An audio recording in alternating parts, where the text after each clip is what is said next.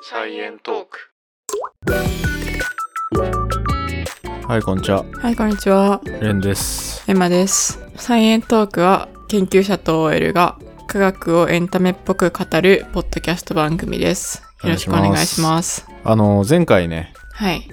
何でしたっけ 恐竜ですか前回は、あれだ、カンブリア爆発とか、 はい。大量絶滅、今まで5回起きましたみたいな話。ああ、してまはしたけいはいどはい。してましたね。めちゃくちゃ最後、適当に終わっちゃったっていう。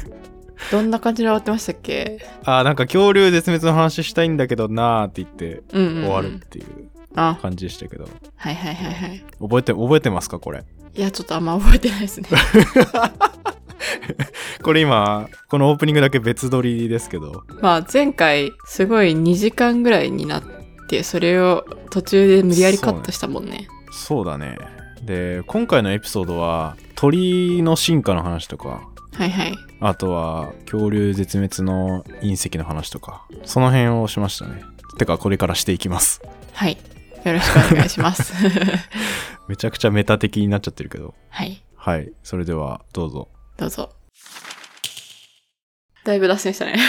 だいぶだすいませ ん。だいぶお願いしいますやいや元に戻面してく白だいんさいだけどいやそうでもなんかもうこの辺まで来ると生き物の種類多すぎてうん。その海海に戻ったやつとか行ったけどあと鳥うん。鳥はねめっちゃ特殊なんだよねこれ確かによく飛ぶようになるな。じゃないいや、どうやっていや、まあなんかさ、いや鳥だけじゃなくさ、もうなんうか、んすべての生物の進化考えてきたらさ、なんか、どうやってって思うところいっぱいあるけど、例えば、無性生殖が有性生殖になったとか、うんうんうん単細胞生物だったのが、なんか私たちみたいになったとか、そこら辺が謎だけど、鳥も謎だよね。いや鳥も謎だしうん。あで鳥はいやこれも未だに研究されてんだけど、うん、あのさよく始祖鳥っていう始まりの祖の鳥おお始祖。おーそう始祖の鳥みたいなやつの化石が結構有始祖の巨人みたいな。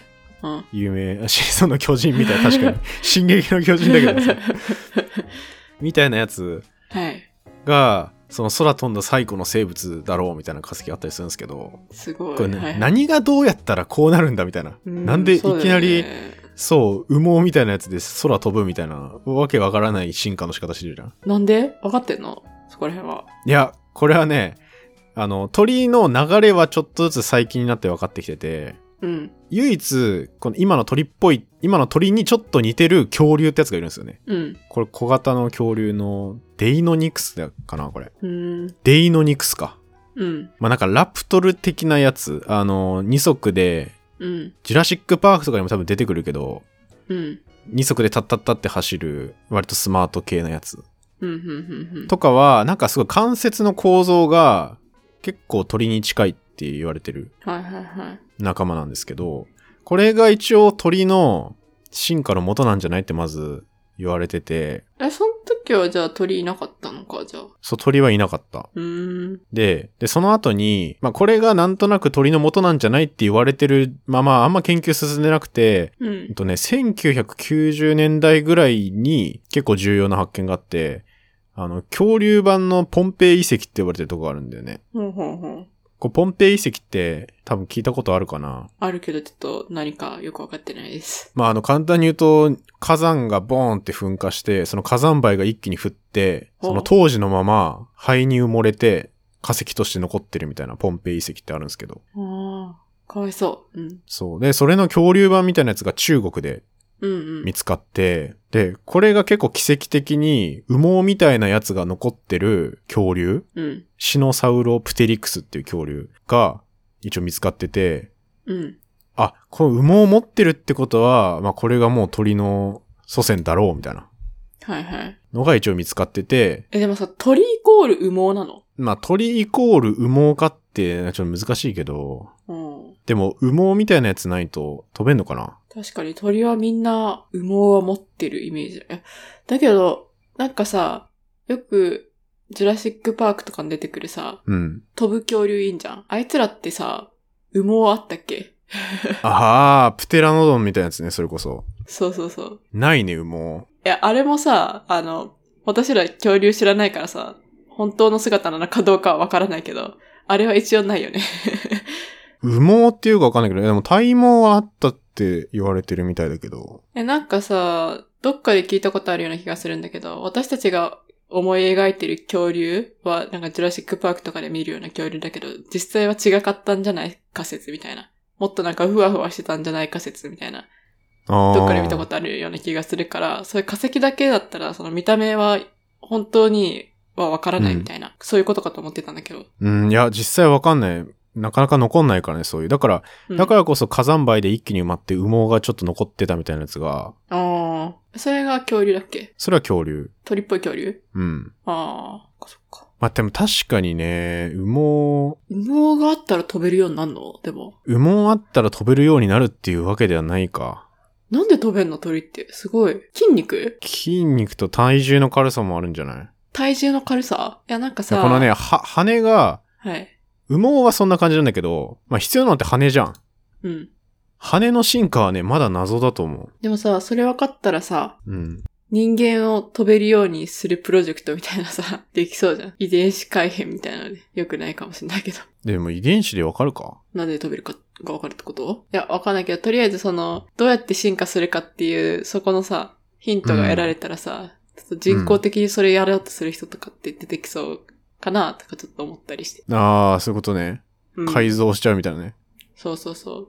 だからさ、無性生殖が有性生殖になった、その仕組みというか、そこら辺も分かったらさ、もう一つ性を追加しちゃおうみたいな研究者とかってさ、出てきたりしないかなってあーま思あっ出たり。てきそうだね、うん。性別みたいなやつが2種類な理由は一応あるんじゃない ?3 種類だったら、うん。やっぱ淘汰されちゃうっていう問題があると思うけど。んなんかそれはね、なんか YouTube とかでも見た気がする。あ、本当うん。 2種類じゃなくて3種類だったらどうしてもペアリングするのが2種類同士になっちゃうから。え、じゃどれあか4種類、 1 4個は。種類はダメなの ?4 種類だったら4さ、種類でもさ、一緒じゃない2対結局2になればいいじゃん。そしたら、そあれか、結局オスメスなのかな 結局オスメスになる。違う種のオスメスなの。うん。だし、その組み合わせ方みたいなやつが複数あるやつって、大体はもう1ペアに収束してくんじゃないどんどん。めっちゃ長い年月あると。え、そうなんかなえ、でも、進化はさ、一つのものがどんどんいろんなものになっていったわけじゃん。そんな感じでさ、性別もさ、いっぱいできたりしないかな。 ああ。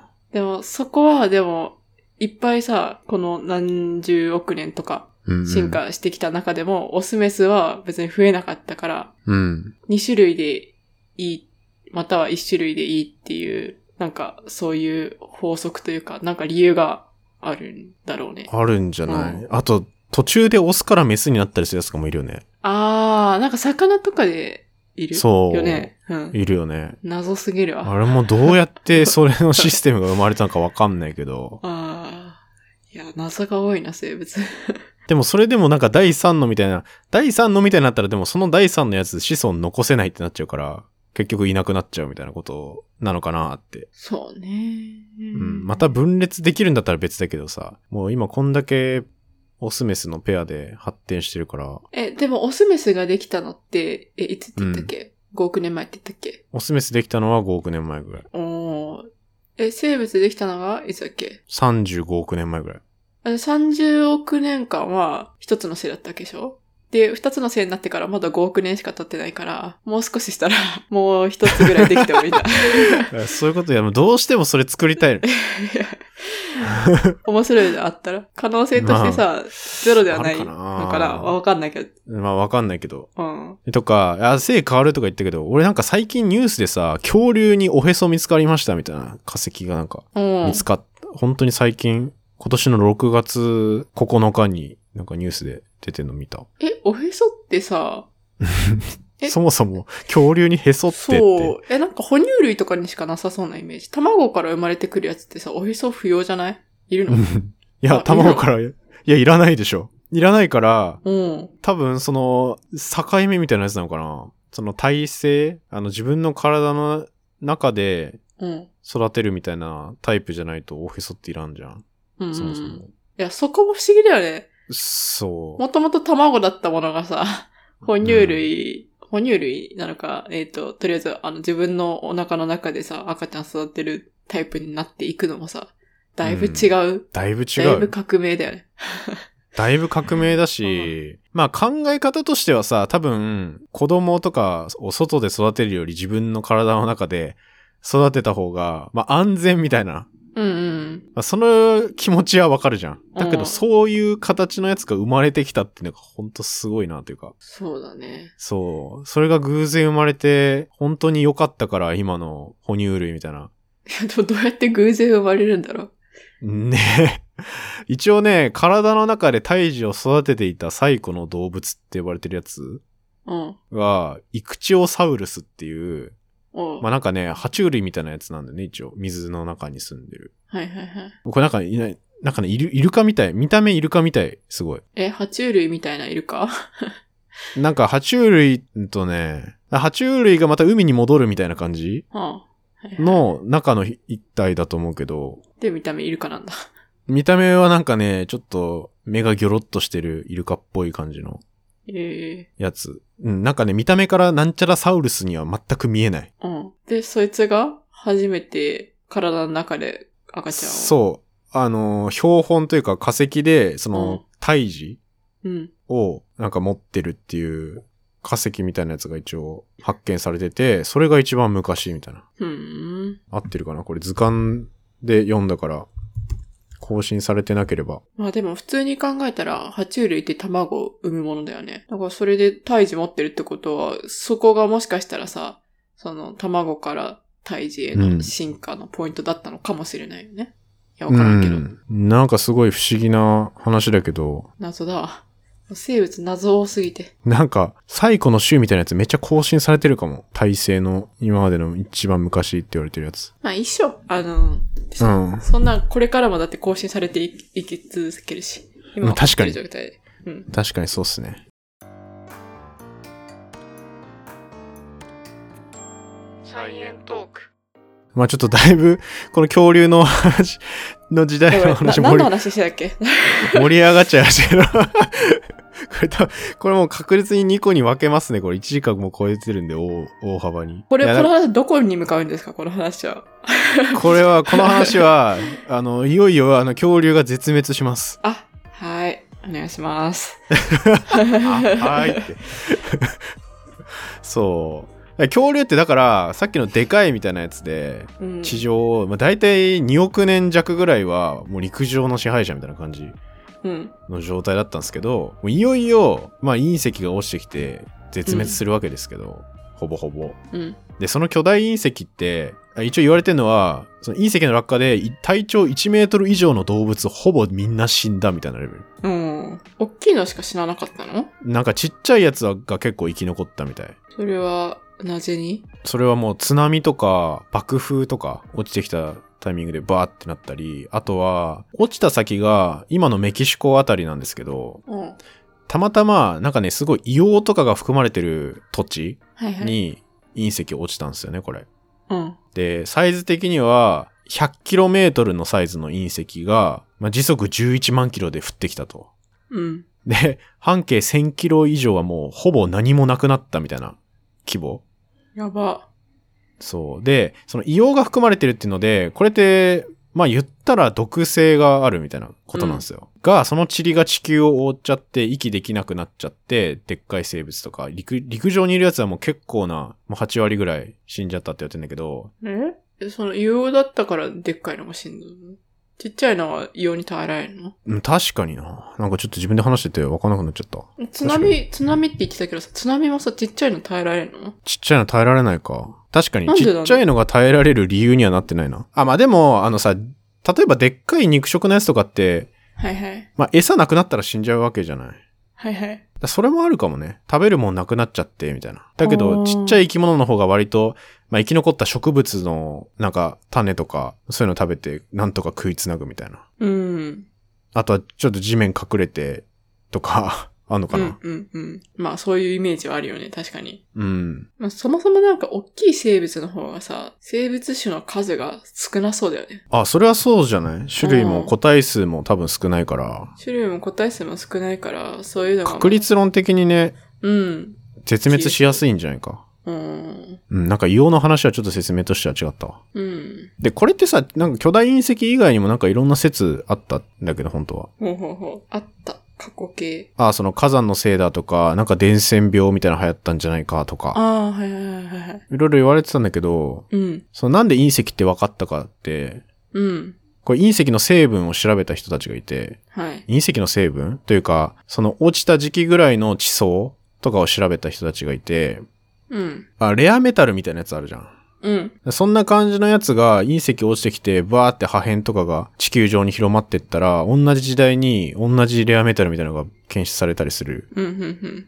まあ、これイージウムっていう金属なんだけど、え、その金属は隕石から来たの、そおお。う。で、それまで、その恐竜絶滅したって言われてる時期の地層に、このイリジウムっていう金属が、もう通常のなんか数百倍とかが検出されるみたいな地層があって、うーん。っていうのが一つと、あとは、あの、衝撃石英って呼ばれるガラス状の物質なんだけど、おお。衝撃って、もうインパクトの衝撃よね。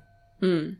これって普通の地球だと、まあほぼほぼ自然にはできないって言われてるやつで、うん。もう隕石とかが落ちてきて高温と高圧力がかかかかった時だけできるガラスみたいな。ええー、そんなんあるだ。そういうのが存在してて、そう、うんこれね、隕石のクレーターとかによくあるらしいんだけど、よくとへいうーか、まあ、できるらしい。すごそれがあるから、隕石だってなってなって。い。うーん。面白いよね。おそんなんあるんだと思って。めちゃくちゃこの衝撃石へ高そうと思ったけど。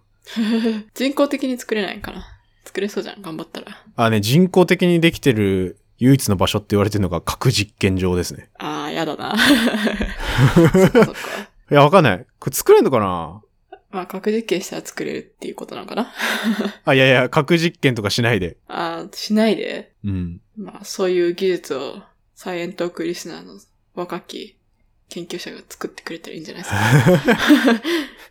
いや、でもこれ、すごい、なんか隕石衝突じゃないとできない、こういうガラスみたいなやつって言われたらさ、もうん。う超レアじゃん。 そうだね。なんか、隕石ファンみたいな人は、ぜひ手に入れたいものになりそう。そうそう。手に入んないと思うけど、これ。確かに。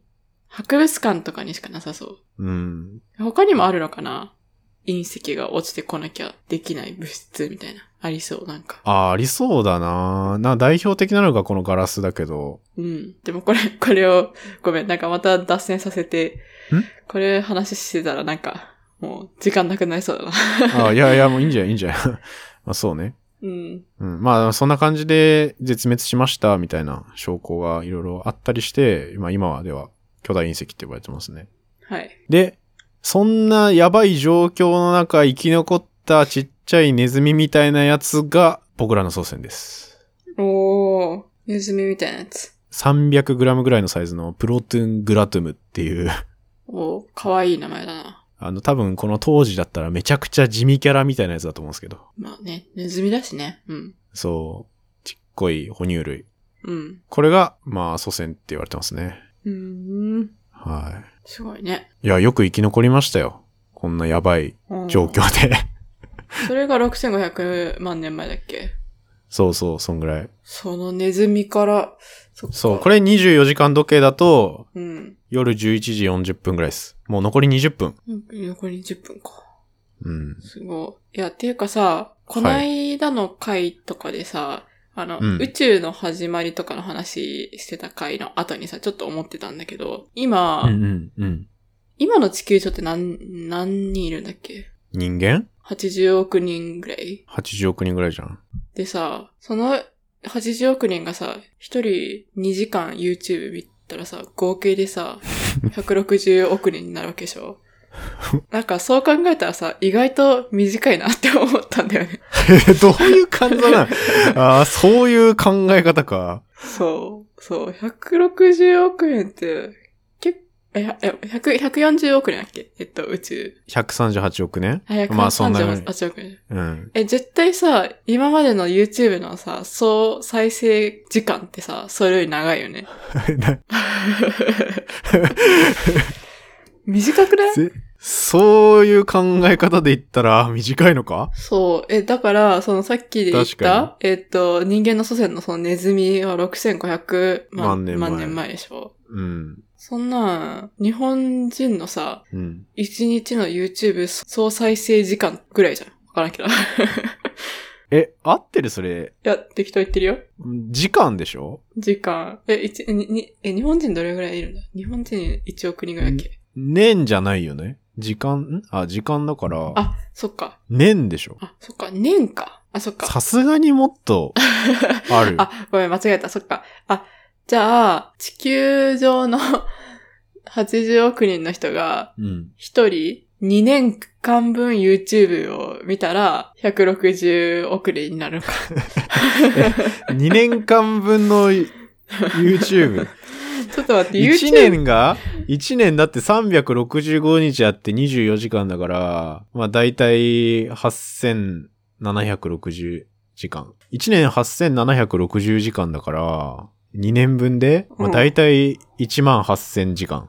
1万8000時間か。 138億年ってことは、でもさ、今、ネットで見てたらさ、20代の約19%が YouTube を1日3時間以上視聴って書いてるよ。じゃあ1日1人3時間だとしよう。うん。 1日1人3時間で人間80億人いたら、240億時間。うん。一日に YouTube を、まあ、全員見てたんですけど、 240億時間240億時間って考えると、 ?240 億時間割る割る ?24。 24でそしたら日にちがわかるね。 10億日合ってるえ、ちょっと待って。ウェブ電卓で。えーっと、240 ?10 億時間。割る36をしたら、え ?36? 間違 えた。ダメだ、ダメだ。何36って24じゃないのに、あ、ちょっと待って。 ?240 億時間240億時間割る24時間 ?24 でで10億日10億日。10億日割る割る 365?0.027。 365。0.027。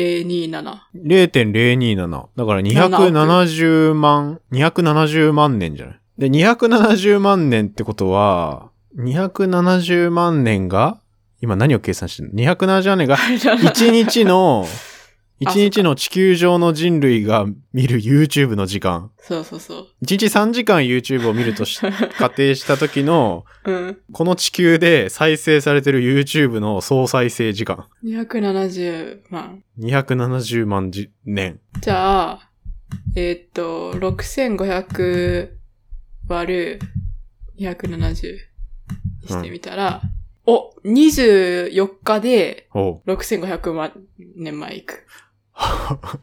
24日か。え、6500万年前っていうのが、えーっと、恐竜が絶滅した時だね。うん、 1ヶ月ぐらいでさ、恐竜絶滅まで行くってすごくない 確かになそう考えたらそうか。え ?46 億年前だったらちょっと待って。